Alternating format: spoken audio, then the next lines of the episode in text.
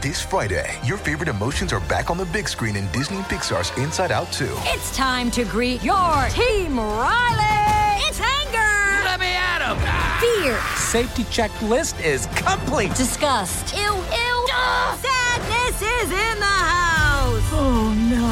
Hello, I'm anxiety. I'm one of Riley's new emotions. Disney and Pixar's Inside Out 2. There's a part two. We're going. Rated PG. Parental guidance suggested. Only in theaters Friday. Get tickets now. You're listening to Inside of You with Michael Rosenbaum. Thank you for being with me, being with me for your for your week. Your week's very busy, and uh, I, I thank you for listening to this podcast. You have a lot of choices, and you're, you're choosing to be with me. You're choosing to be with me, and Ryan's here. I'm here. Don't I'm, forget Ryan. If you don't want to be with me, you can be with Ryan. I'm choosing to be with you. Thank you for choosing to be with me, choosing to be with Michael. yeah, and he's still got the mustache. Some people have commented on the mustache; they like it. Some I forgot people like was- the mustache. I forgot it was still there. I think I like the mustache when there has scruff with it. yeah, it's a little less um, Jarring. porny. Porny. Yeah, Porny. porny. yeah, that's true. Uh, we'll get to the guest in a, in a, in a second, but uh, I'm just going to let you know that I'm going to be in St. Louis May 13th with Tom Welling. We're going to do a Smallville Nights on a Friday night, so look at that at St. Louis Con. Uh, you could uh, we're going to post something uh, here soon. So May 13th that weekend in St. Louis. I'll be in Liverpool May 21st or that weekend around there. Uh, June 10th, Illinois Metropolis Con in uh, Metropolis, Illinois. June 17th for two weeks, Australia, Perth, and Sydney. Uh, July 28th, Raleigh, and August 12th, Boston. Uh, so make sure you come see me. Please come see me. Uh, also, uh, the Inside of You online store is open. If you want to get any cool merch, Smallville stuff, there's Smallville script signed, lunch boxes, Inside of You tumblers, tons of cool stuff. So go to the Inside of You online store. And also, if you want any Sunspin merch or you want to Zoom me, uh, you could Zoom me on sunspin.com. And there are Zooms there. You could book the band. I'm on Cameo. Eh, you know, it's all that stuff. Um, and what are our handles if you want to follow us? If this is your first time listening, I hope you'll you'll join us. at Inside of You Pod on Twitter, at Inside of You Podcast on Instagram and Facebook. Yeah. And that is how you can find it. That's it. It's easy. Also, if you want to join Patreon, join me. Support the podcast. We need you. Go to patreon.com slash inside of you. That's P A T R E O N. Patreon.com slash inside of you. And, uh, you know, however you want to support the podcast, there's a lot of cool stuff on there. There's tiers. I send merch. Uh, I'll send you a message after you join. We could use your help. So thank you. This week's guest, Mark Paul Gosselaar, I, I've, I've been wanting to get him on the podcast for a while. He's fantastic. He's such a great guy. Um, you've seen him in everything. Um, Mixedish, uh, The Passage. He's been on tons of shows um, and movies. You you know him a lot by Saved by the Bell, um, Zack Morris. So I finally got him on the podcast, and he was very uh, open and uh, gave me a lot of good stuff. Gave us a lot of good stuff. So um, so without further ado, let's get inside of Mark Paul Gosselaar. It's my point of view. You're listening to Inside of You with Michael Rosenbaum.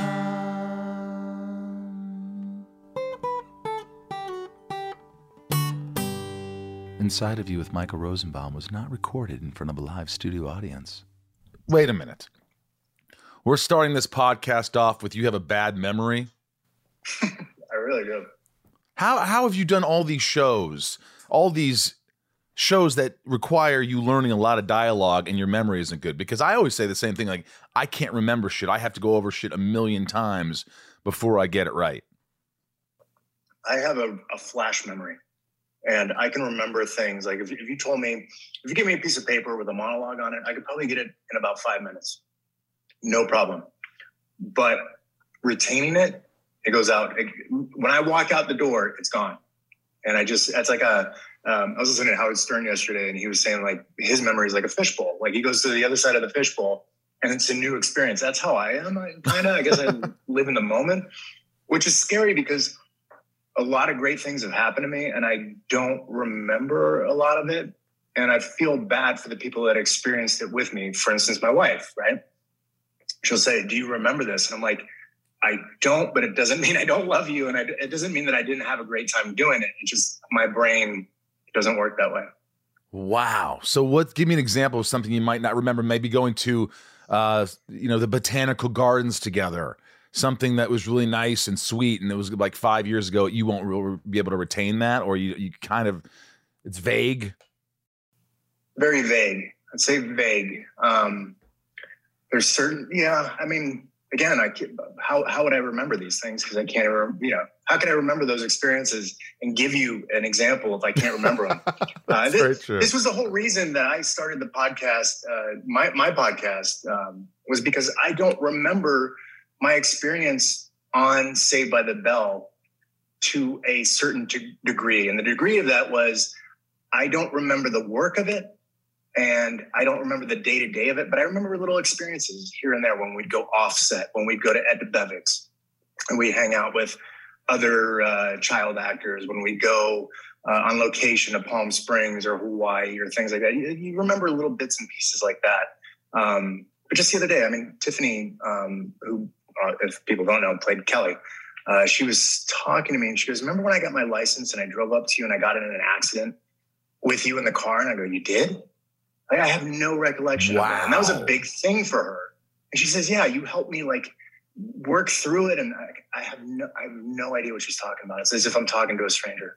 That is unbelievable how you just don't remember. I mean, I remember shit, but like I I'm not one who could learn a monologue in five minutes. I'll take a week to learn it. And then I'll know it inside out, and I, it kind of stays with me for a little while but I think I'd rather have your memory in a sense that you could just pick up something, do it, and then I don't know. I guess there's a bad bad side to both. Yeah, I agree. I mean, you remember when your kids were born, right? Yes. Yeah. Yeah, I have I have four of them, so I, I, you know I have I have four chances to remember. But yes, I remember I remember their births. Where did you and I meet? You think the first time? This you're never going to get that. I, I, I think didn't you play hockey? I, I used to play hockey. Um, you know, it's funny. I was I was trying to remember if this story is true or not because it lives in my head, so I have no one to ask. But when I got NYPD Blue, I had just gotten off of um, a WB show, and Smallville was on CW, right? Mm-hmm. WB, and then became and, then went to CW, right? Right, uh, and and um, because wasn't it like WB and UPN, and then they all ver- merged into like the CW or something like that? Am I getting I, that right? I, I know that Warner Brothers WB became CW. I don't know if UPN did. Did they, Ryan? I don't know. I don't know. I don't know. Fuck, you're asking the wrong person. Well, the, the story was is that I was on a WB show and it was pilot season, and I actually went in to go read for uh, a Steven Bochco pilot called Philly with Kim Delaney and before I walked in, um, they had already offered it to Tom Everett Scott, who I did a movie with a few years um, prior. And I said, fuck it, I'm going, I'm still going in. I, w- I want to go in and I want to get this role. I really like the role and I think I can reverse their offer, um, which, you know, is, it, it, doesn't happen in, in, in this business. Um, but I went in and I, it was the first time I met Steven at the end of it. He says, you're really good and I'd like to work with you. And I thought, oh, you know, he's just being nice. And uh, he goes, I know it's pilot season, but keep me up to date. If you get if you get something, let me know. And I thought, oh, that's an interesting thing. So we tried with my management at the time. Uh, we tried to get anything we possibly could, and Smallville came around. And I looked at it and I go, I'm not right for this. This isn't my jam. I, I, I I'm not a. I don't know much about the superhero world. I didn't grow up with it. Um, I didn't quite understand the character, but I remember going in for Smallville and really shitting the bed on that interview. But it was just so that I could possibly get something in pilot season so that I could go back to Steven Bochco and bring it to him. Uh, and that, that, was, that I think that I don't know if you and I met while we were reading or if you were offered that.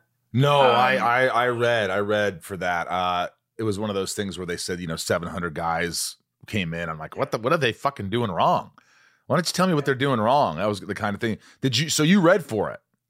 I did read for it, and I don't know if you are right for the part. You were. No, I think you were right for no. that. I mean, no, not then, not then, not, not then. I was not then. I was, you know, I was a very immature 28 year old, I think, at the time, and I wasn't right then. Um, it took me a while to to to blossom, as they say, Michael. But Um, but uh, after that, I got uh, I, I actually didn't need to get anything in that pilot season because Steven Bochco came and offered me a role on NYPD Blue to replace uh, Rick Schroder.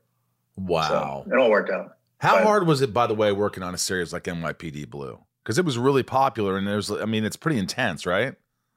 Yeah, I'm glad. I, I'm glad we're not doing it now. I'm glad I'm not like walking onto a show that like that now because with all social media and everyone has an opinion and you can read about everyone's opinions.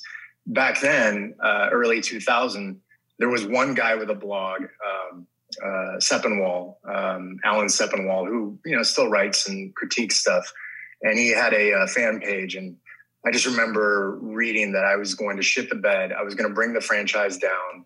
Uh, I was horrible. And by the way, I thought they were right. Like I was, I was literally, um, uh, I was literally uh, thinking the same thing. Like I'm a California kid. I'm playing a New York detective alongside Dennis Franz, who's arguably the best um, actor of that generation. Uh, you know, he, he had been nominated nine times for an Emmy uh, through the course of that 12 year run and I'm coming in as as this kid who I, I, didn't feel I proved myself. I didn't read for the role, so Steven Bochco basically hired me off of an audition that I did for another role. Um, but I, you know, I'm sure you've done things where you've been offered things and you doubt yourself. You're like, do they do they really think I can do this character? Can I do this? Can I, do I think I can do this character? Yeah. And you know what's scarier is when you actually get an offer. You'd almost rather audition because they see you audition and they're like, yes, that's what you're doing is Yeah, right. Because exactly. when you go get an offer and you go on set and you start doing something, they're like, no. You're like, Yeah. what do you, t- I don't know what the fuck to do. You just gave me an offer. What am I? Then you feel kind of lost. Yeah, That's and- and terrifying. you- it- I'm sure you and I are the same way. Like, I have no problem going into an audition and being rejected, right? Not getting it, Oh, I've done Based that many on- times. Whatever. I mean, it happens to all of us, right? We go in, we give our best. We're not the guy. Maybe it's a look, maybe it's our read, maybe it's the casting director, the producers having a bad day, whatever it is. But the one thing that I would think hurts the most is being fired off of something, getting something, being on a set, being around your peers, and then going, yeah, you know what, this isn't what we wanted, and then being fired. That Have be you been worst. fired? Have you been fired? uh, the only one that I remember being fired for was a commercial. I believe it was for like Wham-O or something like that. and I got fired off the commercial. My my consolation prize was like a box full of toys. But uh, you'll you'll like this. Um, I was replaced by Paul Walker, who at the time, like Paul and I, would were the two blondes in the uh, in the industry at that time. You know, we were probably eight or nine at the time, and we were the, the the guys that would do all the commercials. If you needed a blonde kid, it was either Paul Walker or Mark Paul. Wow. you know, I remember I remember getting fired. Uh, it was only the one time I got fired, but they they made me the offer. It was uh, a Will Ferrell and uh, McKay uh, show. Oh, Uh, nice. big top show, and they just made me an offer. And I had a meeting, and they made me an offer, and I went in. And the whole time, they're like, "You're killing it. We're watching dailies. The director's coming up to me every day. Oh my god, you're killing it. You're killing it. You're killing it." We ended up having a screening at my house of the show with the cast and everybody. And then two weeks later, they called me, the producer, in tears, and said, "Well, the good news is, I mean, they want to pick us up for five episodes, but we have to let you go. They want to replace your character. They think your character's too dark and says the wrong shit." And uh, and I was like, "What? We just screened this at my house, and every day you're telling me how great I am, and it just shows you how it all is bullshit. You just." You never know when it's going to happen. And I, I was just like, holy fuck, they just let me go. I've never been let go. And it just, it is crushing. But then I remember sitting in my office and kind of looking outside, going, "All right, you're alive. Breathe, breathe. You got a dog here. I love your dog. You love your dog. You got a house. You're lucky to be here." I started to, you know, these affirmations, reaffirming that, you know, hey, you know, you're okay. You're gonna be okay. But it was, it was, it was tough to be let go, especially off like your heroes, Will Ferrell and like you know wow i'm to be really working with will ferrell it's his show and look the show never made it to air uh, they never even shot those five episodes but still that feeling i had was like here was my chance you know adam mckay wrote wrote me an email hey it was nothing you did i'd love to work with you in the future. Of course, that never happens. How many times do you hear that? Besides Bochco telling you I want to work with you and it actually happens, it almost never happens. Has that ever happened before with you? No, the only guy that's been that way with for me has been Bochco because I did NYPD Blue, and then he went and jumped to Commander in Chief um, a, a, year after we wrapped NYPD Blue, and then he did a show called Raising the Bar, and he hired me for that as well. Um, and then years later, he actually gave me my uh, second directing gig on one of his shows called Murder in the First. Um, wow. But he always thought of me. He always he was he was he was really good to me. He was like a father figure. He was the first guy I went to when I uh, uh, when I got a divorce and I needed a place to stay. I I, I went to you know his his uh, palace in the um, in the Palisades and said, "Hey, could I uh, could I rent a room for a little bit?" He goes, "What'd you do?" Shit happens, man. And he he was like he was like a, a great father. He, he um it was he he always gave it to me straight. I remember sitting in his kitchen. It was late because you know these things happen out of nowhere, and uh, he he just said, uh, "What what are your plans?" I said, "I'm I'm going to try to make this work," and he just said, "Don't. It's okay. Let it go." He's like, "He got a good run out of it." Yeah, yeah. He gave it to me straight, man. He just said, uh, "Just just let it go." And he was right. He was right. He was right. Yeah, yeah. This show is sponsored by BetterHelp. Guys, listen, we've talked about mental health and improving your health. And, uh, you know, I think the stigma is going away with therapy. And it has helped me immensely. It's helped Ryan and so many of my friends and people around the world. Um, you know, just talking to someone objectively and about what's going on in your life every time I get on, I think, what am I going to talk about? And within 20 minutes, I'm like, so, so glad that I did it. I know. And Ryan, this year has flown by. I mean, what are we? We're halfway through this year, and I think it's really important for all of us to celebrate your wins. Sometimes we're just so worried about the problems at hand that we don't celebrate those things that, hey, we're doing okay. We're we're we're making it here and uh, you make adjustments for the rest of the year. And therapy can help you take stock of your progress and set achievable goals for the next six months. Therapy is so helpful for learning positive coping skills and how to set boundaries. It empowers you to be the best version of yourself. It isn't just for those who've experienced major trauma. Therapy truly is for everyone. If you're thinking of starting therapy, give BetterHelp a try. It's entirely online designed to be convenient, flexible, and suited to your schedule. You just fill out a brief questionnaire to get matched with a licensed therapist. And you can switch therapists anytime, no additional charge. I think that's the big hangup. And people are like, what if I don't like my therapist? What if I don't get along? What if I'm not vibing? You switch. There's no questions asked. That's what's so awesome. It's all online. Take a moment. Visit betterhelp.com slash inside today to get 10% off your first month. That's betterhelp, H-E-L-P dot com slash inside. Ryan Reynolds here from Mint Mobile. With the price of just about everything going up during inflation, we thought we'd bring our prices down.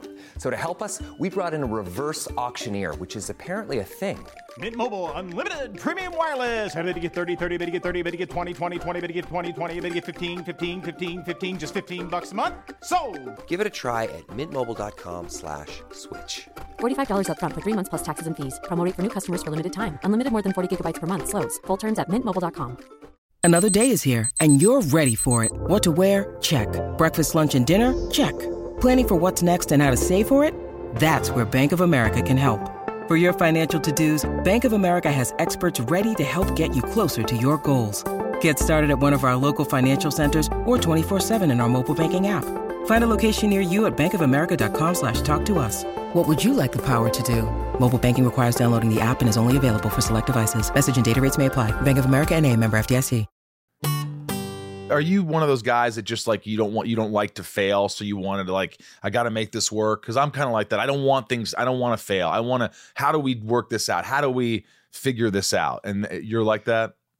Yeah, I think so. I mean, I, don't you think it's our ego then? I mean, probably. I, I, yes. I don't like to have. I don't like to have those check marks on my on my resume. You know, it's. Right. uh um I, I feel like I, I try. I, like being in control of certain things. Other things, I'm a Pisces, so I kind of go, yeah, certain things I like to keep in control. Other things, I'm like, ah, fuck it, man, not not worth my time. Right. Um, and even with the divorce, like I tried to make it work to a certain point, and then once I realized it was over, over, I moved on very quickly, and that was it. I was done. It happens every time I'm on these zooms. I raise my hand. Yeah, and, and, And it and on here it says that? you're waving to me. I'm like, what the fuck is he doing? Why is there a, a hand waving at me? If I could figure that out, I'm literally, uh, you know, because we, we do these zooms for auditions now, and so you have to meet people on Zooms or whatever. And I'll raise my, I'm, I'm, I'm a hand talker, so I raise my hand, and then on Zoom it says that I'm raising my hand. I'm like, uh, try not to. Jesus. Uh, do you get pretty personal on your podcast? What's your podcast called? It's called Zack to the Future. We're taking a hiatus right now, um, maybe uh, indefinitely. Um, we did about 50 episodes. We are 50 away from completing the run of the show. Uh, but basically, it was every episode we'd start from the very beginning. And uh, it was me and my co host, Dashiell Driscoll, who wrote uh, Zack Morris's Trash. Uh, it's a great YouTube series where he basically will, you know, spell it out why my character Zack Morris was trash. Uh, and he, he started as a as a, like a sort of a, a funny little, um, you know, sketch thing for Funny or Die, and then it took off. And he, he did a, I think he did about four seasons of that. And I thought I'm going to do a podcast. I want to do it with this guy.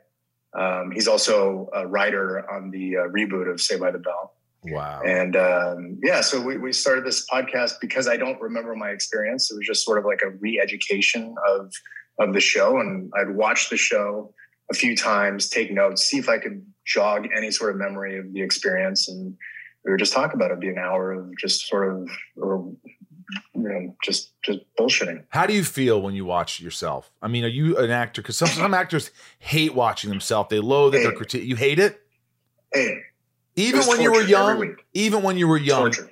Torture. No i could appreciate certain things. I could appreciate certain things but then i would bum myself out because i then work with the new generation of Saved by the bell the new cast and i realize and i go god they were they're so much more fucking talented than i ever was back then.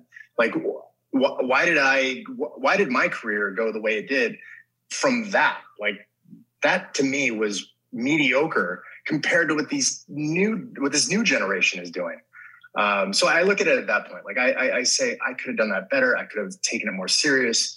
Um, I, I, I try to learn from things, but I don't. I learn from experiences on set. I don't learn from watching myself because then it just becomes like a.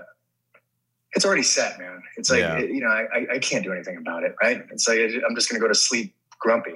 Is there And- something though that you watched that you go, you know what, I was fucking good in that. You know what, I appreciate Yeah. my work in that. There is. Yeah. Oh yeah. Yeah. yeah. What is that? do, you, Uh, do you, you recall? I, I, really like Pitch. When I was on Pitch, I really liked that show.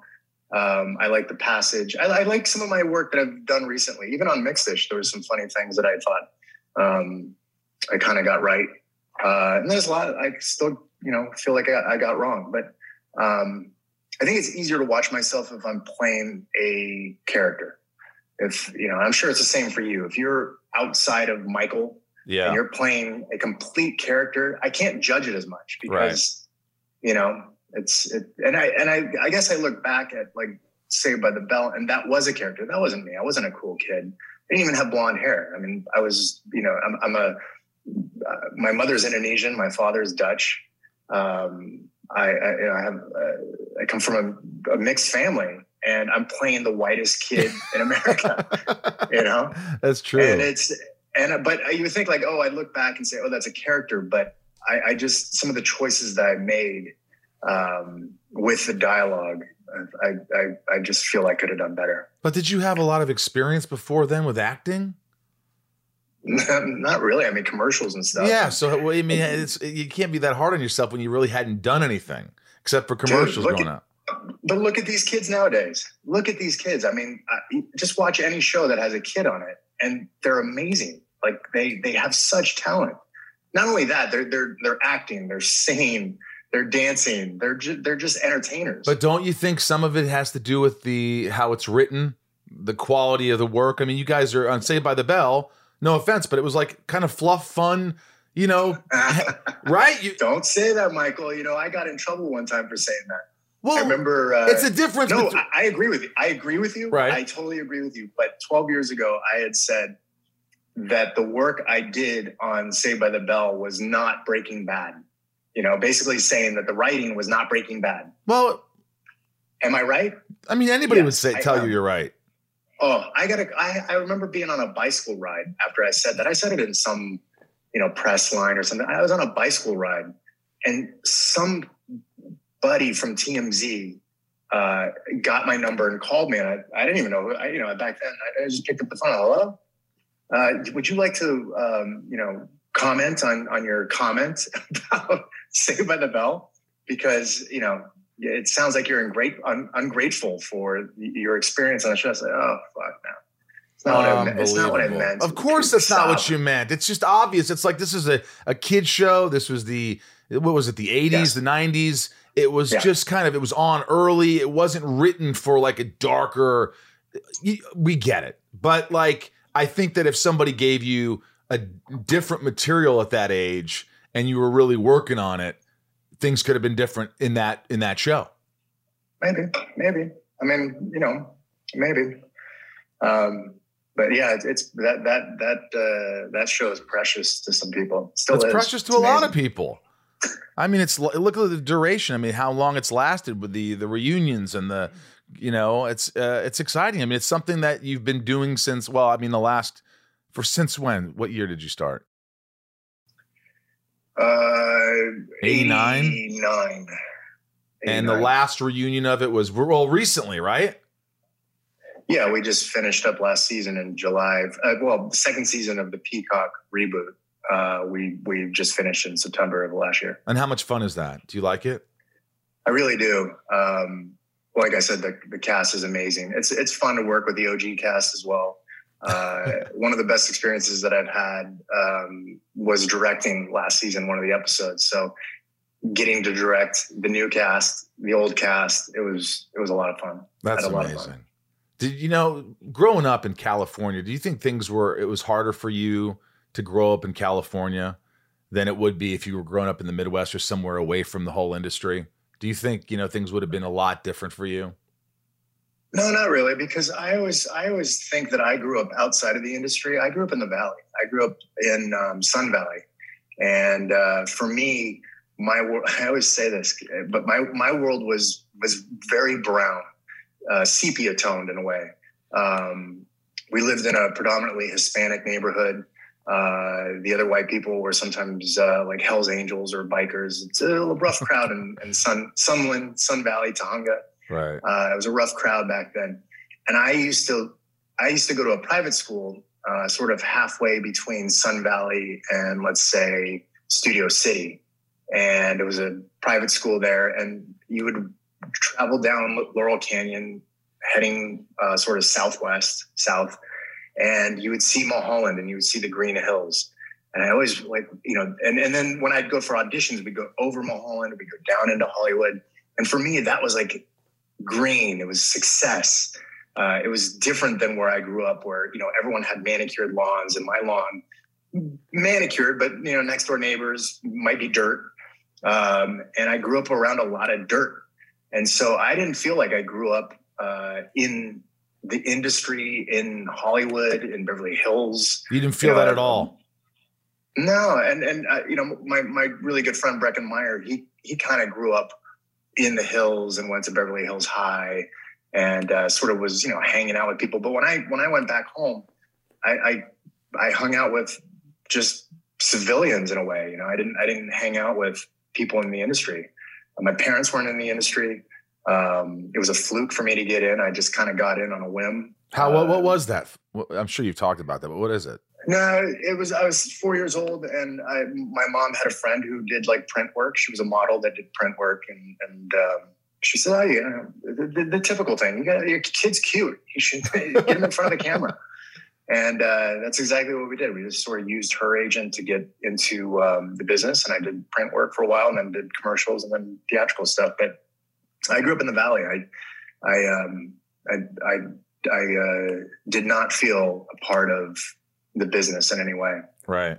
Outsider. You're uh I look, I had a dysfunctional family. I always talk about this shit on the podcast. I had dysfunction, but my parents stayed together. They should have got divorced a long fucking time ago. I always said that I like I wish you would have got no, we wanted you to get through high school. My fuck you. You were so fucked up. It was way worse for us. You should have got divorced. Your parents got divorced at a young age, right? Well, I don't know that they legally got divorced. They were separated. And it was really odd because my dad would sometimes be there and then sometimes he wouldn't. Uh, so I never knew, you know, what, what you were going to get. And then I know that he had an apartment somewhere and I stayed there a few times, but it, they were never officially divorced. Uh, neither one of them really wanted to, to, to give it up, even though it was over. I mean, it, it was over as long as I can remember. Um, but yeah, they, they, they never moved on. Although my dad, my dad was with the same woman that uh, kind of that he was with uh, at the time that they they split until the day he died. Um, with the same woman, she was an angel to him. Uh, her name was Angela, and um, you know she she just became a part of our family and and um, sweet lady. And she took care of my father when he was sick. Uh, and and but yeah, they but they never. I don't think they ever got a divorce. What year did he pass? Uh, last year. Oh, yeah. Uh, d- not last, 2020. Was that just brutal for you? Was it something that you were expecting, or was it just kind of happen? Yeah, it was something we, we were expecting. It was we were expecting it. He he um, he was in poor health, and and we sort of I, I knew it. I was working at the time, and um, I got a chance uh, to to see him two weeks before he passed away. It was one of those things that we knew he was gonna he was gonna pass. So Right. he passed pretty quickly after that. And your parents, they were always supportive with with you acting and doing all these things. Um, yeah, I think so. Uh, again, they were never in the industry. They had no um, desire to be a part of the industry. My father worked in sort of uh, a manufacturing plant for aluminum in Torrance, and he would make that drive from Sun Valley to Torrance every day, which was uh, crazy. It's probably why he wanted to get a divorce so he could live closer. Right. Um, but uh, my mom was, you know, I'm, I'm putting air quotes up right now. Was my was my manager until I was 18. Wow. Um, they were supportive in the way that you're supportive of your kid doing little league. You know, they they they took me to every game. They they rooted for me from the sidelines. Told you they Um, loved you. Told you they support you. Told you they loved you. All that stuff.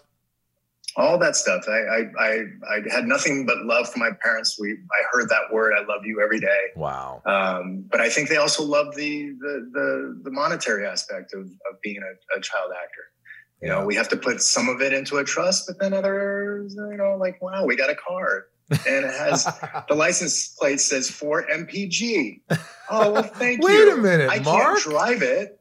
I can't drive it, but thank you. That's my car. Yeah. But they socked a lot of money away from you. And I got to think that, you know, being on a show, you probably didn't get paid that much when you're on Saved by the Bell. No, I think at the height of it, again, I don't know the finances because I wasn't involved at that time, but I think at the height of it, we were getting paid maybe five thousand a week for a show. Five thousand a week on a show. Now you think that's a lot of money, five thousand dollars a week. Well, you got agents and taxes, and you're walking out of there with two grand a week on a show that's a hit show that people are kids are watching all across the world, and you're making five thousand dollars an episode. I think when people assume that when you're on TV, they assume you're making millions of dollars, but that's not where you're making your bucks. No, that's not where you're making their bucks. And then you think like, well, you went to syndication. syndication for us, I get syndication checks. I, I mean, I, I, I giggle about it because somebody had to print that on a check, but it's like 13 cents, 10 cents for, you know, uh, hundreds of shows being shown. It, it's run its course. Jesus. So no, I don't. I don't make. And then you would think like, oh well, what about merchandise? Well, we got screwed out of that too. We don't get any money for merchandise.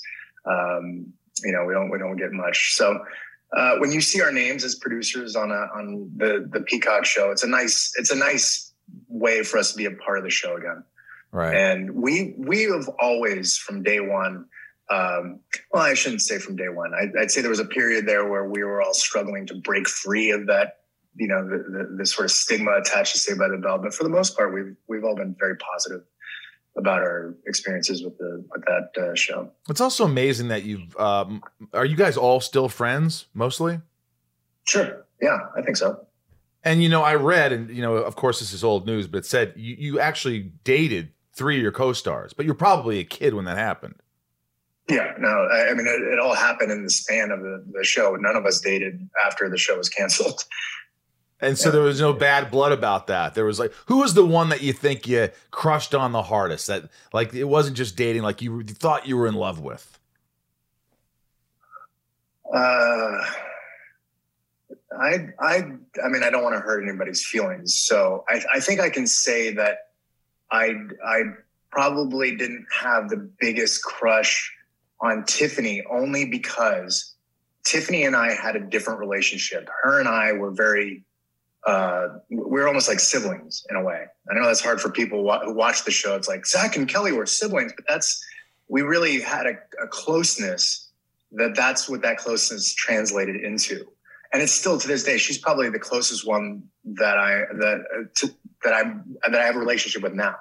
Wow. Um, yeah her and i you know probably see each other more than anyone else. And and uh, partly because I, I really like her husband Brady. Uh, he, he's just he's just an amazing dude. Yeah, and, and, they have good kids, and and you know I, I really like her, and I, I, I yeah I like her family and stuff like that. I like everyone's, but Tiffany and I always had this closeness, but it was it translated into being siblings, and then when we kind of dated, it was just awkward. It was weird. It, it, it didn't feel as great as like the relationship we had before. When you need mealtime inspiration, it's worth shopping Kroger, where you'll find over 30,000 mouthwatering choices that excite your inner foodie. And no matter what tasty choice you make, you'll enjoy our everyday low prices, plus extra ways to save, like digital coupons worth over $600 each week. You can also save up to $1 off per gallon at the pump with fuel points. More savings and more inspiring flavors make shopping Kroger worth it every time. Kroger, fresh for everyone. Fuel restrictions apply. Shrink the Box is back for a brand new season. This is the podcast where we put our favorite fictional TV characters into therapy. Join me, Ben Bailey Smith, and our brand new psychotherapist, Namone Metaxas. Hi, Ben. Yes, this season we're going to be putting the likes of Tommy from Peaky Blinders, Cersei from Game of Thrones on the couch to learn why their behaviour creates so much drama. So make sure you press the follow button to get new episodes as soon as they land on Apple Podcasts, Spotify, Amazon Music, or wherever you get your podcasts. Shrink the Box is a Sony Music Entertainment original podcast. Uh, you know, I know this because I think we've compared bruises or like, you know, I know that you do the cycling and the motocross and the auto racing and all this shit. You your passion is for racing cars. Aren't you are you you're pretty bruised up, aren't you? Yeah, I love that quote. His passion is racing cars. I think I said that back in 1996 when I was racing cars. Not anymore. Quickly you don't race any cars anymore. Well, no, I, I, I quickly realized that racing cars takes a lot of money, uh, and, and yeah. I, I, don't. I, I, have four kids. I, go to private schools, so I, I can't uh, spend my money on on airplanes and cars like I used to. Um, my background is racing motocross. I started racing when I was five. I, I started riding when I was three. My brother is 16 years older than me he's still in the industry. He is considered one of the greatest mechanics of motocross history. Wow. And uh, he's the one that kind of got me into it. He has four boys. They were all pro at one point in their career. Um, and then that sort of translated into racing cars because that was a new thing. And then, uh, then when that dried up, I went into racing bicycles um, and and uh, did road biking and, and did pretty well. I, I, I, raced at the highest level of amateurs um, and traveled with a team and just had a lot of fun doing that. Um, but yeah, I'm, I'm pretty banged up. I mean, you and I both have had surgery on our neck. Yeah. Um, Do you have an artificial disc I, in your neck? Do you have an artificial disc? No, not yet. You, are you fused? No, no, no. I, I had the first thing where they just scope you. I know oh. you you have you have the fusion. Yeah, I've had right? the fusion in the neck and then seven surgeries on my lower back. So yeah. Oh my god! Why? And why? How did you? Just hockey how? and degenerative discs, and you know, I hate. It's embarrassing, but I think it all started at me working in a grocery store, and uh, we were throwing boxes, stocking boxes in the back, and everybody was throwing these like boxes of Del Monte fucking fruit or whatever the hell they were. And I remember catching one and go, "Oh man, that was weird." And ever since that, they all started, all the problems started. So really, when I was about 17, I was 17. So I had my first surgery when I was 18 and it just never stopped. They say once you have sur- one surgery, you, you start having a lot. And that's what sort of happened to me. But you haven't had any surgeries really? No, I mean, I my first major injury happened when I was 16. I, I fractured my sternum. I, I tore ligaments my neck. My neck was was really bad, and I I never got it fixed to the point I should have, and and really um, uh, sort of just been aware more of, of my neck. I mean, if there's one thing I could tell the the younger me was just take some time off, you know, and, and get get it right because it will catch up to you at some point. And it caught up for me after I I, I did pitch. Um, you know, we were training every single day, just at, at, a, at a level ten and above.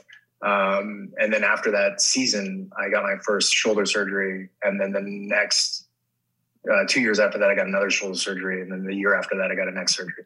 And those are the only surgeries I've ever had um, a lot of stitches, a lot of broken things, but never, never any surgeries. Do you want to race cars again at some point? I'd like to. Yeah, I'd like to, but I also know that how expensive it is. So well, how, I how is it? to, How like, expensive is it? It's pretty. I mean, listen, I, I need to be on on Grey's Anatomy like Patrick Dempsey, and then just basically uh, use that money to just supplement my uh, racing career. He, he's a great driver, right? Um, but he also made some great money, and and the more money you have, the more seat time you can get, the better of a driver you can be, and the faster you'll go. So, um, and the more opportunities. So, racing cars is a is a is a pretty rich man and women sport, in my opinion. How fast have you gone? What's the fastest speed you've ever gone in a car? Yeah, I don't know because a lot of the cars that I race they don't have speedometers, but I do remember being on a motorcycle, and I used to do road racing on motorcycles, and I was at Fontana, and I was on a um, a street bike. It was I, I think I got a loaner from Yamaha at the time or or Honda, and the speedometer was on there, and I remember going down the front straightaway and looking at the, the speedometer and going, that says 160. Holy shit! And then you know going into the first turn, but that was the only time that I've ever had like a speedometer on on the thing I was racing, and I we were doing 160 on the front straight. Jesus, motorcycles scare the shit out of me. I just won't get on one. I just, I just, I just like you know, you, you know what? I shouldn't be. No, you should. Be. Yeah, it's I, not about you driving. It's about the guys that are backing up or trying to get in the lane. They don't see you, and that's that's the danger, right? I discourage a lot of my friends from getting motorcycles all the time, and I'm an advocate for motorcycles. I'm an advocate for motorcycle safety, um, but I always discourage people. Like it, it, it's too dangerous, especially here in Los Angeles. I mean, I I, see it all the time. You have so many, like, and they say, well, you, you, know, I used to commute on a motorcycle when I was doing NYPD Blue for those four years. I commuted when I was in Atlanta. Um, every day, all I had was a motorcycle there when I was there for six months doing the passage. Um, I feel safer on freeways, oddly enough, because you only have to really worry about two directions what's coming at you and possibly what's coming behind you, but you're you're going so fast, hopefully that you're you'll stay out of trouble, which is kind of weird to say. Right. Um, but on a street, man, it's four directions that you have to worry about what's coming at you from the sides, from behind you, just a lot. And then if you go like, and I never do this, but a lot of guys like to go to the Mulholland and do the roads and man, that's just too fucking dangerous for me. It's like if there's a pebble or, or a debris in the corner, Anything. and I'm going through there, or a cyclist or a car jumps the yellow line, fuck, man, you're done. You're done.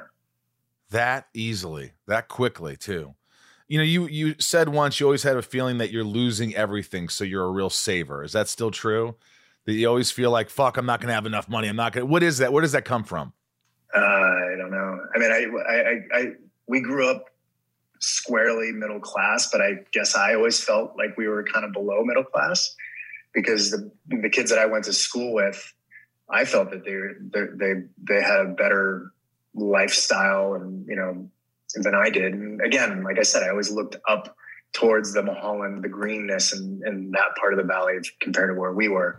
Um, I know. My my parents, you know, they they worked their asses off. They had great work ethic.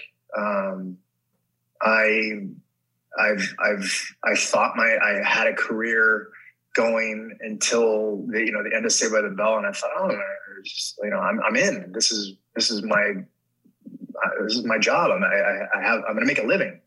And then I didn't work for about two years, and it was it was scary, and and didn't have an income, and it's not like you know I I could go and get a job waiting tables because a I was re- still recognizable. B my ego. Um, so you know I was like detailing cars with my cousin uh, to try to make a try to make a living at certain things. And, and it's not not that I'm afraid of work because I love working. I love to work with my hands. I love to I love manual labor, um, and I I, I I I really do. Um, But the ego, it was the ego, really, wasn't it? it was the ego. It was the ego. I was, I was like, "Fucking dude, I'm, I can't even walk into a mall without people recognizing me." But I, I, I'm, I'm fighting to get a job. Like, what am I going to do? What a Like, it was shit! just a- Yeah. it was a bad position to be in. And how long did it take you before you started making money again and you were all right? Uh, well, the show wrapped in '94 when we did the college years, and I think '96 is when I started working again. I got a I got a TV movie for NBC of all places because we were always on NBC, and I got a NBC movie that I auditioned for. Um, it wasn't an offer, and then um, after that, things started happening again. But I don't know, man. You know, it's like I I think that everything is everything is dispensable in a way. You know, nothing is in my eyes forever. And I just want to make sure that I appreciate everything that I have in my life and um, not take it for granted. You know, my my marriage, my kids, my health. Yeah. Um, you know, there's a point in your life where you just realize, holy shit, it's all limited, right? Like it's it's it's it's not it's it's not we're not going to be here forever.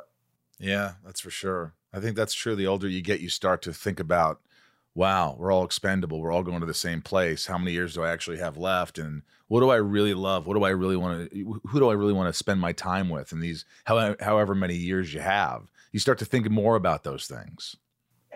Yeah, I, when I when I was going through um, the divorce, my my uh, therapist at the time, um, he basically said, uh, you know, a lot of people think life is short. He goes, but it's not. It's, it's long. Life is long.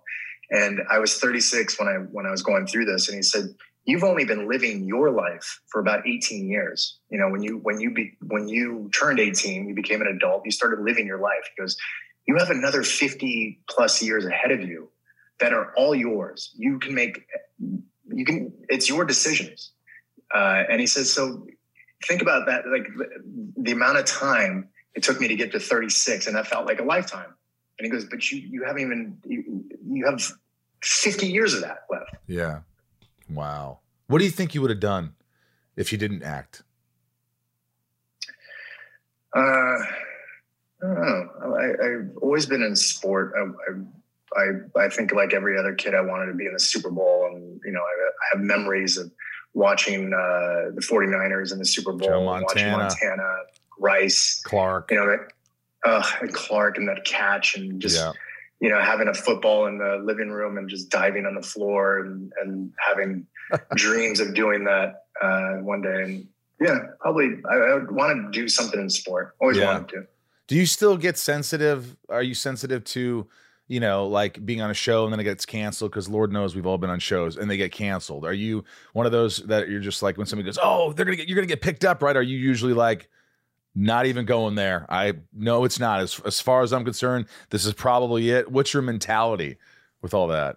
Yeah, um, it's funny that you bring this up because my wife, um, you know, she just goes, "Can't you ever be happy when you know it's like if if if I if I get a show, for instance, right, and it's like it, it your show gets picked up, I'm like, yeah, but babe, it has to air, and then after it airs, it has to get um, you know, the certain rating. And after the first year, we got to get a second year. And after that, we have to get into syndication. There's always something. Always. And she goes, Yeah, but just be happy for what it is. I go, But I don't know if I can't anymore because we've been in this business for, oh, I, I mean, you, I, I've been in for over 30 years. When did you get your SAG card? Uh, probably when I was uh, early, 23, 24.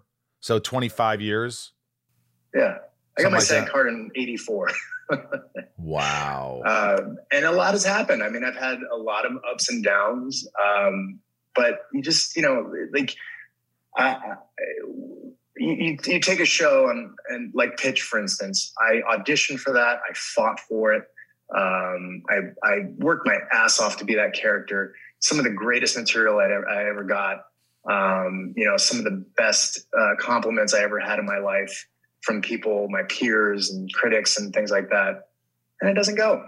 And it's Dan Fogelman. Dan Fogelman This Is Us and Pitch. Those are his two shows that year. This Is Us takes off and becomes what it is, and Pitch, you know, shits the bed and, and dies. Then you go to the passage. Again, we get, you know, a great material and, and great IP and great people and uh, lasts a year. Then you go to Mixed-ish and you're on Mixed-ish and you're like, oh my God, well, I can retire off of this. I'm working with Kenya Barris and all the people from Blackish and look at the run Blackish has had, you know, and the, the, the, the pedigree that you're working with. And you're like, okay, I'm done. And then it goes a, a season and a half and it's done. See, nothing, nothing is a guarantee. Nothing is a guarantee. So at this point, do you think you have pretty fucking thick skin where you're like, you know, like, you know, hey, bring it to me. I don't have any expectations. Do you No. think now, like your No, wife I- said, you're going to enjoy the moment more or you still can't do that? No, I don't think I can. I, I, I still care too much. I really do. I really care about.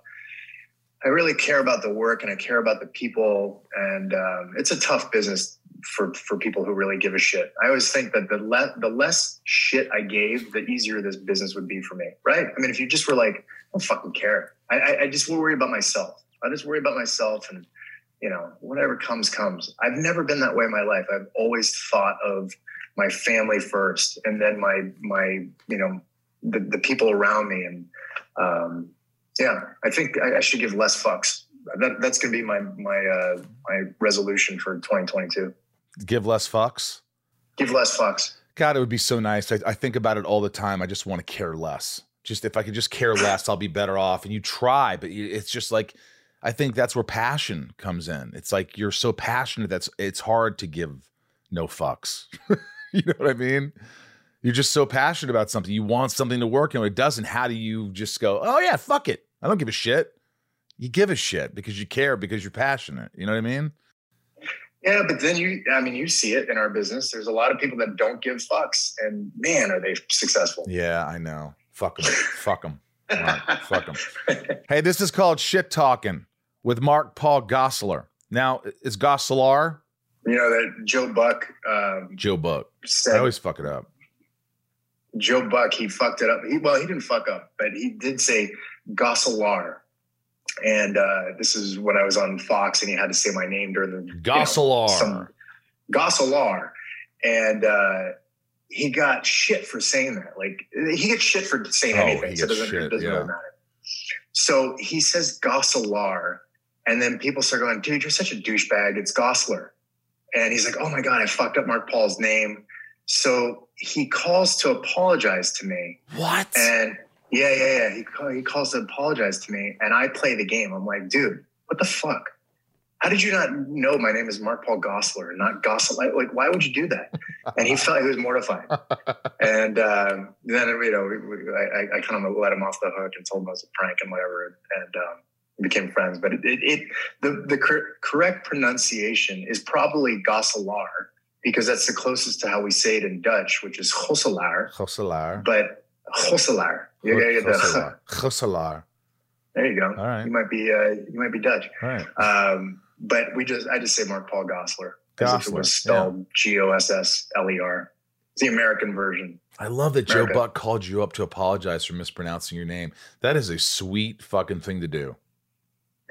Uh, He's a sweet man, uh, and and I don't care what anybody says. I like the dude, and I think he does a really good job. Yeah, I do too. All right, this is called Shit Talking with Mark Paul Gosselaar. This is a these are my patrons. They give back to the podcast. They care about it. They love it. They get to ask some questions. So this is, you know, you can answer them however you want. Uh, some of them might be redundant because we might have talked about it, but here we go. Lisa H. Obviously, I grew up watching you as Zack Morris, but my question is about a more recent role. I love the show Mixed-ish. So disappointed when it was canceled. Do you feel there were more stories to be told, and what episode was your favorite? I feel there were more stories to be told. I was always looking forward to the day. I think the show started in '88. That's that's when uh, that's when the era that we were in. Um, and I was hoping that we'd get to the '90s because then they could watch Saved by the Bell. Uh, Yes. And I, I thought that was kind of that would have been kind of fun. Actually, that show was '86. Yeah, fuck, I can't remember, man. See, this is this is my problem. This is what happens. Um, that's what happens. But yeah, I was my favorite episode. Oh man, I, I don't remember. I mean, I, I I can't remember what episode was fun. I had I had a lot of fun on that show with with those actors. Um, good good group. Tika Sumpter, great actress. Uh, and yeah, I just the, the whole experience was good. Good fun. Dave P, what convinced you to return to Saved by the Bell? Uh, what convinced me to return? Say it, say it, Um, say money. Just be fucking Money, no, money, money was good. I mean, money, money was good. Uh, I'm working with Tracey Wigfield, and um, and see, I had a meeting with her before she started writing, and she pitched me the idea, and I thought it was brilliant. And then when I saw it on the page, I was like, "Holy shit!" She she did it. She cracked it. And then uh, yeah, money and and and the fact that I get to put my name on as a producer, those are all good things. Leanne, why do you think Saved by the Bell still resonates with such a younger audience? It's interesting. I, I just had a friend of me send me a video of his daughters, and I believe they're under 10. Um, and uh, I sent the video back because they, their favorite, character is Zack Morris, and they're they're watching stuff. I have no idea um, why the show still resonates. My my kids are watching other things like the Thundermans or something like that on on Nickelodeon. I don't know. Is that is that a thing? I remember Thunder- the Thundercats. I remember the Thundercats, but this is like a live action thing. This is like a, but it's it's like a, this, this TV show where the the family. It's kind of kind of like the Incredibles. They all have superhero uh, super abilities, superpowers. Oh wow. Um, and uh, I don't know if it's on Nickelodeon or or what. My kids watch that. Um, and and so I'm always I'm always surprised because there's some really fun shows out there, but people then find Saved by the Bell, and it still feels current and relevant to them. I don't, I Maybe don't- it's the simplicity, it's the time, it's the just you you you care about these guys. Uh I don't know. There's a lot to it. I mean, you I mean you tell me, but I think you know it was just easy to watch. You just threw it on and you just had a laugh, or you just you know oh you like the girl, or oh I want to be the cool guy, or I want to you know I'm the geek. you know, it's I don't sort know, of man. I don't know. I, I don't know because there's Saved by the Bell, the new class. There's uh, yeah. hanging uh, hang time. There's California Dreams. All these shows, and for some reason, people pick out Saved by the Bell. Yeah.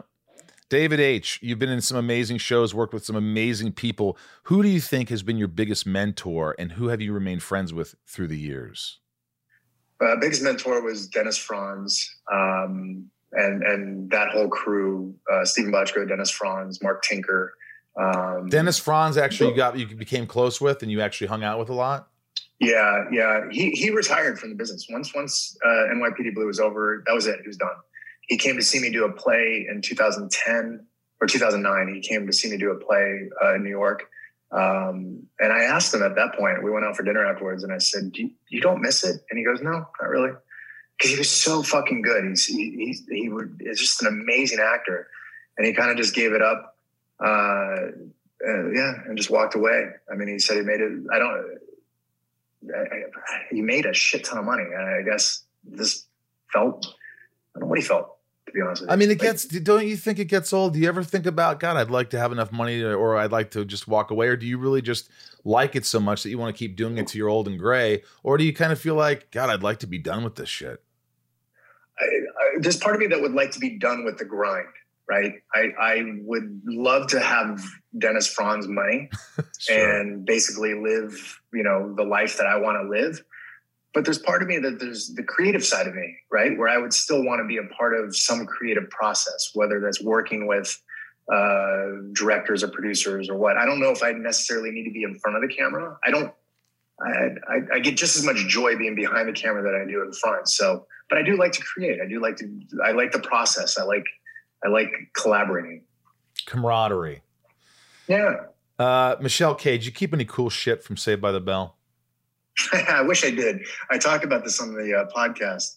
Um, I, I I wasn't sentimental at all. You know, being a 16 year old, uh, not, I wasn't sentimental of anything. Uh, my health, you know, girlfriends, whatever. Um, I didn't start becoming sentimental until uh, NYPD Blue, and when that wrapped, I was close to 31. And when that wrapped, um, I took my fake gun, I took my badge, I took my notepad, I took a lamp that was sitting on Sipowicz's desk. I took I took whatever the fuck was and bolted down. Um, That's but from Saved by the Bell, I have nothing. And as I watched the shows, I go, "Fuck! I wish I would have taken that." Like there was this episode where we had these screech masks. I was like, "Fuck, I wish I had that." Oh man. Yeah, I Or saved these, a lot of like, shit. Zack shirts. I Yeah, stole a lot of you shit. did? Oh yeah, I stole a lot of shit from the set. Jackets, what? Lex white president suits, uh jacket where I played Zod, this jacket they made for me, um uh a mask that I wore where my character splits in half, which is up there, Onyx, uh scripts, got shit signed. I just was like, I always felt like this is gonna be my last show. Every show I ever did, I always thought they're gonna figure me out. You know, I think a lot of actors think that, but I thought just, you know, I'm gonna get autographs, and if I go broke, I'll just sell this shit.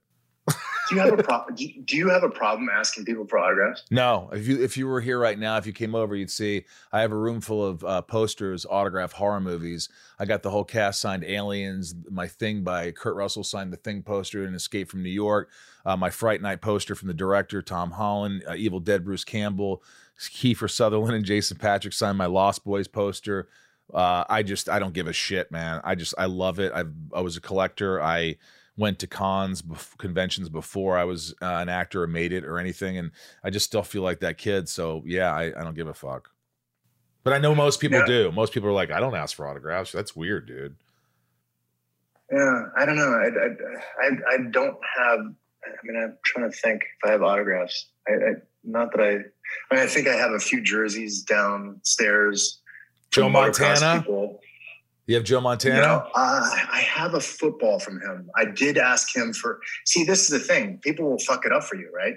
I I was at a. Um, I think it was a Madden event. You know, when when when they used to like ask celebrities to come out. We were doing like a, a flag football game for Madden Yeah. and it was down and and um, I got uh, I got Montana's autograph and I asked for another guy's.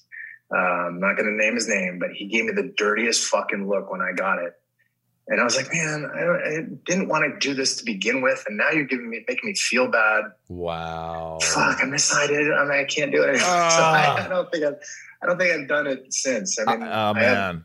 I did that with uh, Mike Tyson. Mike Tyson was on the show called Breaking, and he was just a guest star. And I had some scenes with him.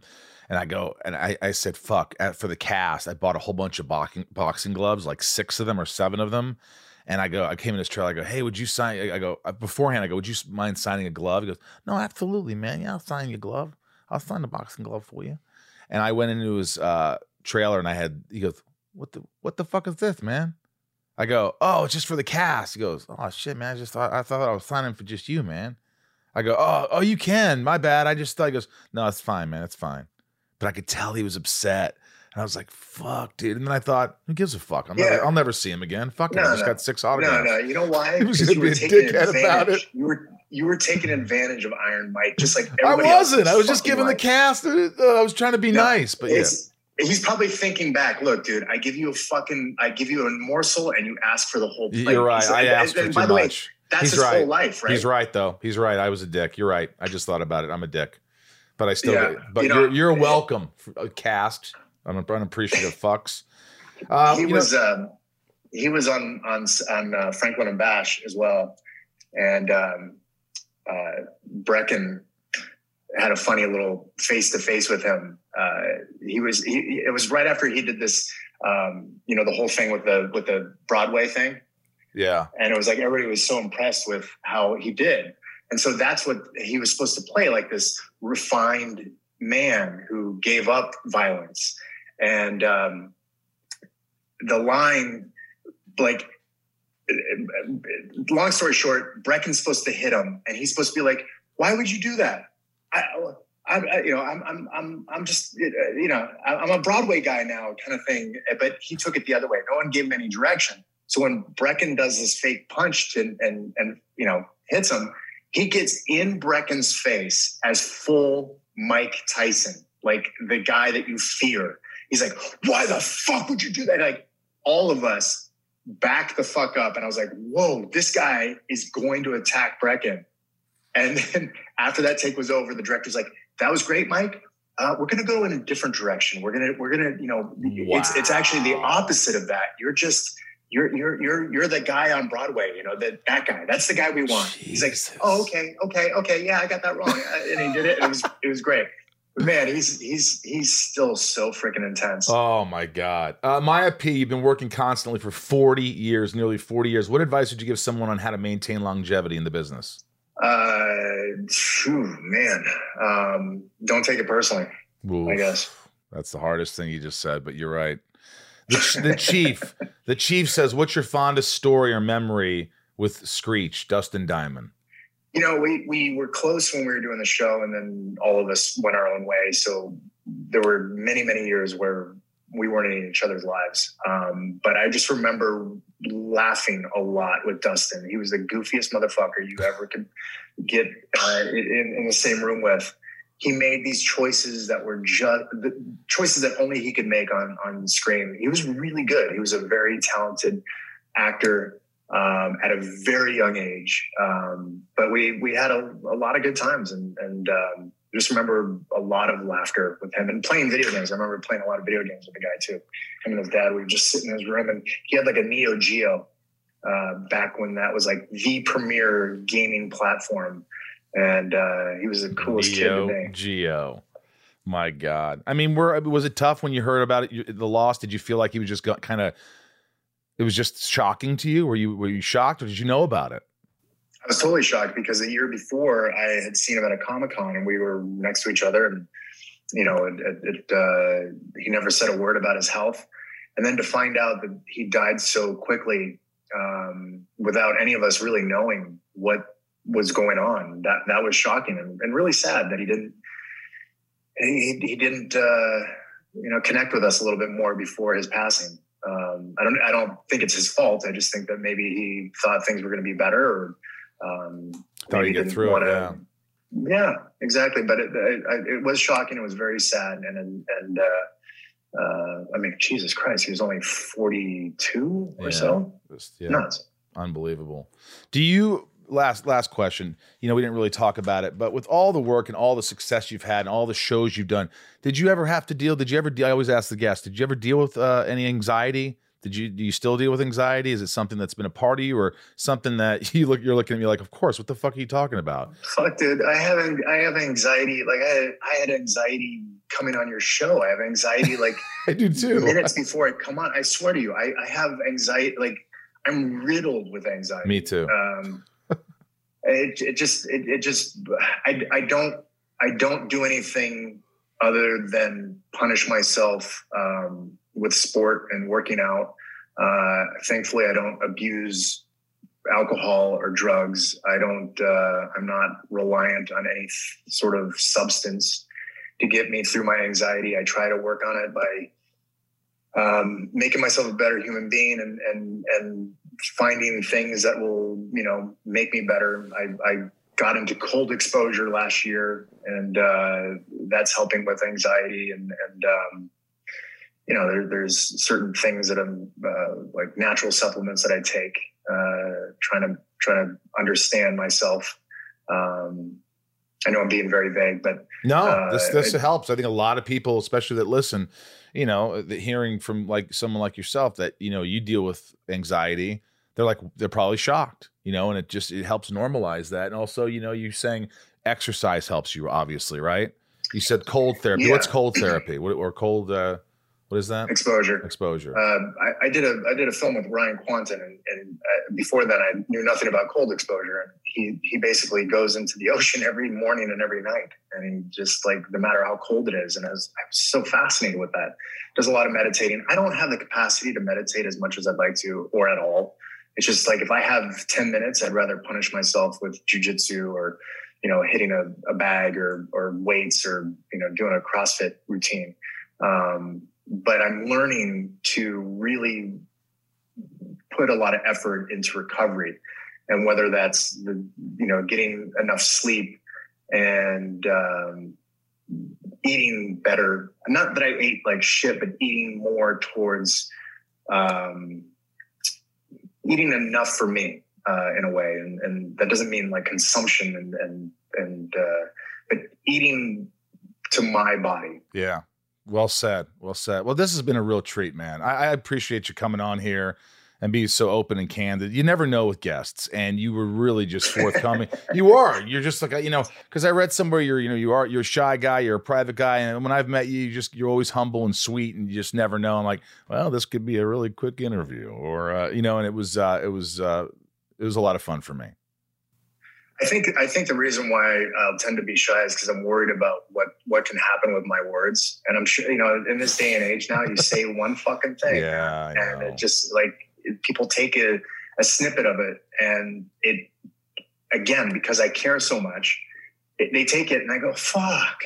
That's not what I. That just happened with a guest. Uh, you know, I had Jensen Ackles on, and um, you know, he. Yeah, I heard that one. I heard what he said. He didn't, and if you listen to it, it's like I love her. She's like a sister, but she was horrible. And that it wasn't. It was almost joking, but you know the way they put it out there is horrible to work with, and it just exploded and went viral. And Exploded. I texted Exploded. him, and, and he was like, he's like, dude, you know, I don't give a fuck. You, know, what can you do? It's like, you know, it's like.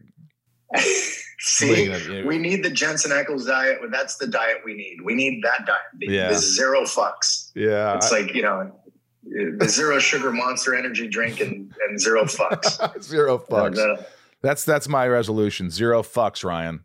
Ryan's my engineer over there. Right, yeah, Ryan? good luck. Good luck. How long that you, you break that resolution? Uh, you have a better chance of being uh, dry for the entire 2022. Well, dude, let's get together sometime. I'd love to see you when all this shit's done and we could just get together for a, a soda or some shit. Soda. A beer, whatever. We'll get together for whatever. Soda. I don't know. Do they even make soda anymore? I don't mean, know. that- Do they? I don't even. My, one of my New Year's resolutions was to get uh, done with soda. No more sodas. So we'll do something else. What do you do? You, are you a drinker? Do you drink? Yeah, I uh, well, I'd like to have a, a dram every night of scotch. Um, my my wife is Scottish. Uh, Even before I'm, we were together, I was always into having scotch. Uh, love scotch. Um, try not to do that every night, but it's pretty hard not to. Um, but uh, do you do any sport besides? I mean, I know you were doing softball and stuff like that. Uh, you know, I do the the softball with friends and stuff. I'm, you know, I play a little tennis here and there, a little golf, um, and I'm going to start playing hockey again. I think, you know, recreationally. Oh, yeah? I, you know, I just got to be careful. But yeah, I, I just I miss it so much that I got to get back on the ice. are you are you with the uh, Bruckheimer guys? yeah, I again, or still are you- play down there at the uh, sports center, the Toyota Sports Center now. Wait, is that still El Segundo area? El Segundo, yeah. So uh, I haven't played in like seven months, but I'm gonna, yeah, I'm gonna do it. Why don't you try? It's been a while. Well, when was the last time you played? Eight months ago. Oh well, fuck yeah! I played. Last time I played was 2016. Big deal. You go out one, you look like shit. The next time you come out, you look like less shit. And you just keep getting better. All right, you give me the invite for those guys, and I'll see if I can make it work. I will. I really We'll will. carpool together. We We'll will. carpool together. All right, cool. That, that, that's a long ass drive too. Ah, it's a good 45 minute drive, but when you got some Hall and Oates in the car, you're good to go. uh, good to see you, dude. I love this, man. I appreciate it. And I'll send I'll let you know when it's coming out. Sounds good, buddy. I All right. appreciate it. Thanks for having me on. I, I, I was, uh, you know, I was a tad nervous. He's a big get. Well, I, I thought, you know, he was a great guest, but I was worried that, you know, is he going to want to talk about, maybe he doesn't even want to talk about Saved by the Bell. Maybe he doesn't want to talk about, he talked about everything. When I brought up, did you date when you dated these guys or would you, who was your friend? That he, he opened up. Yep. I like that, man. So uh, I, I think you could appreciate that. I hope uh, you enjoyed the podcast. I know I did. Um, reminding you to join Patreon if you want to uh, give back to the podcast and keep it going. Go to patreon.com slash inside of you. Support us. Um, also, Inside of You online store to get cool merch like scripts, Smallville scripts, and tumblers from Inside of You. I think I have, there's so much great stuff. Go to the Inside of You online store.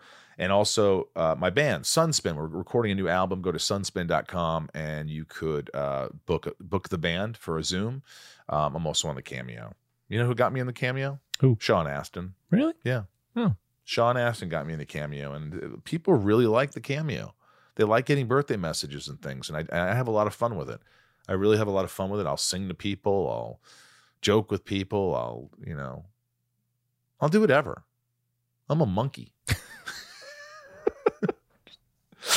Dance. dance monkey dance uh but uh look i appreciate you guys choosing this podcast every week, or at least maybe just this week if you're here. But if you enjoyed it, maybe you'll stick around and listen to other guests. We get deep, and it's not like uh, it's it's unlike a lot of other podcasts where they just talk about fluff and actory stuff. We I try to get a little deep, and we find out things that you you, you know you as a uh, listener can relate to, and you know whether it's anxiety or mental health issues or just facing adversity. It's it's something that uh, I like to dive into when the guests are open and willing to do so. Uh, it's this time um, to list off all the wonderful patrons that have made this show possible. Thank you. Couldn't do it without you. I've said it before. Join Patreon. Go to patreon.com slash Insidia. But these are the top tier. Nancy. D. Leah. F. What? F. Yes, correct. Sarah.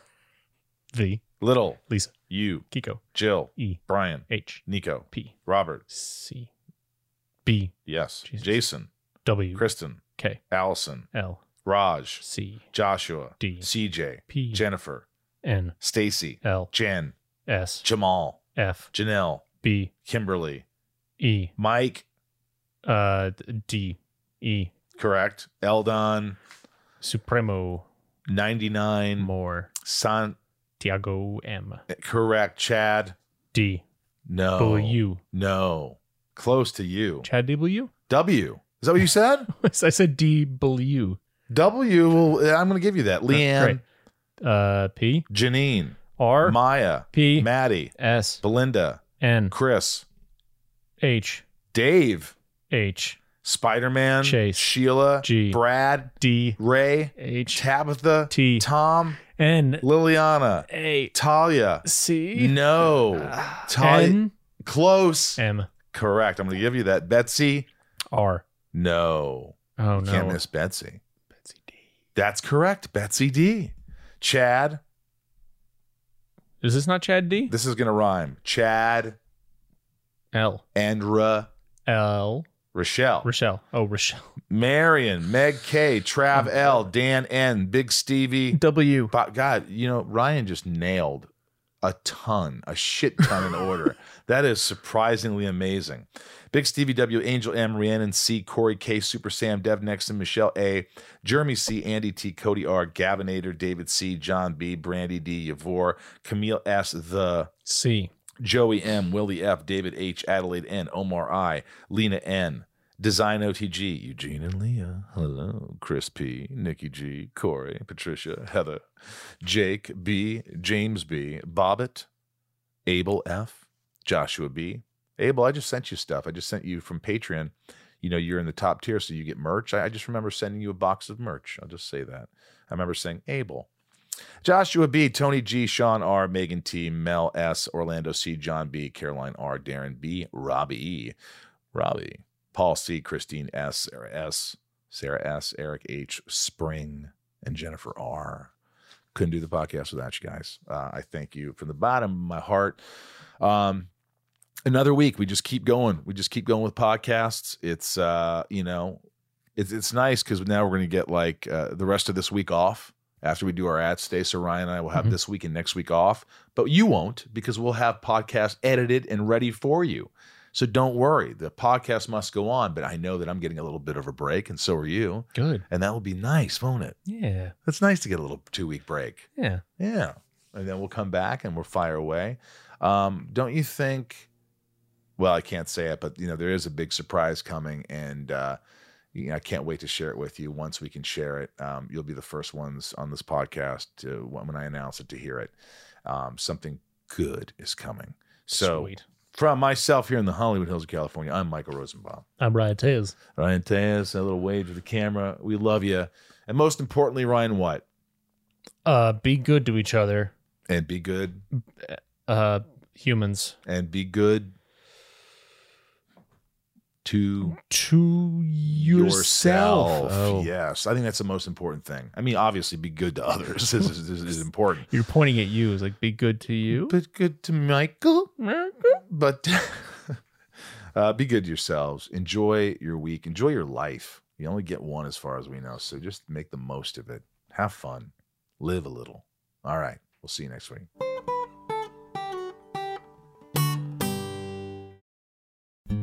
Every story eventually comes to an end. This June, hear the final episode of season two of the hit podcast series In the Red Clay, Durham. In the Red Clay tells the unbelievable true story of Billy Sunday Birt, the most dangerous man in Georgia history. In the podcast that people are calling riveting, incredibly moving, captivating, and addicting. Binge seasons one and two of In the Red Clay now, wherever you listen.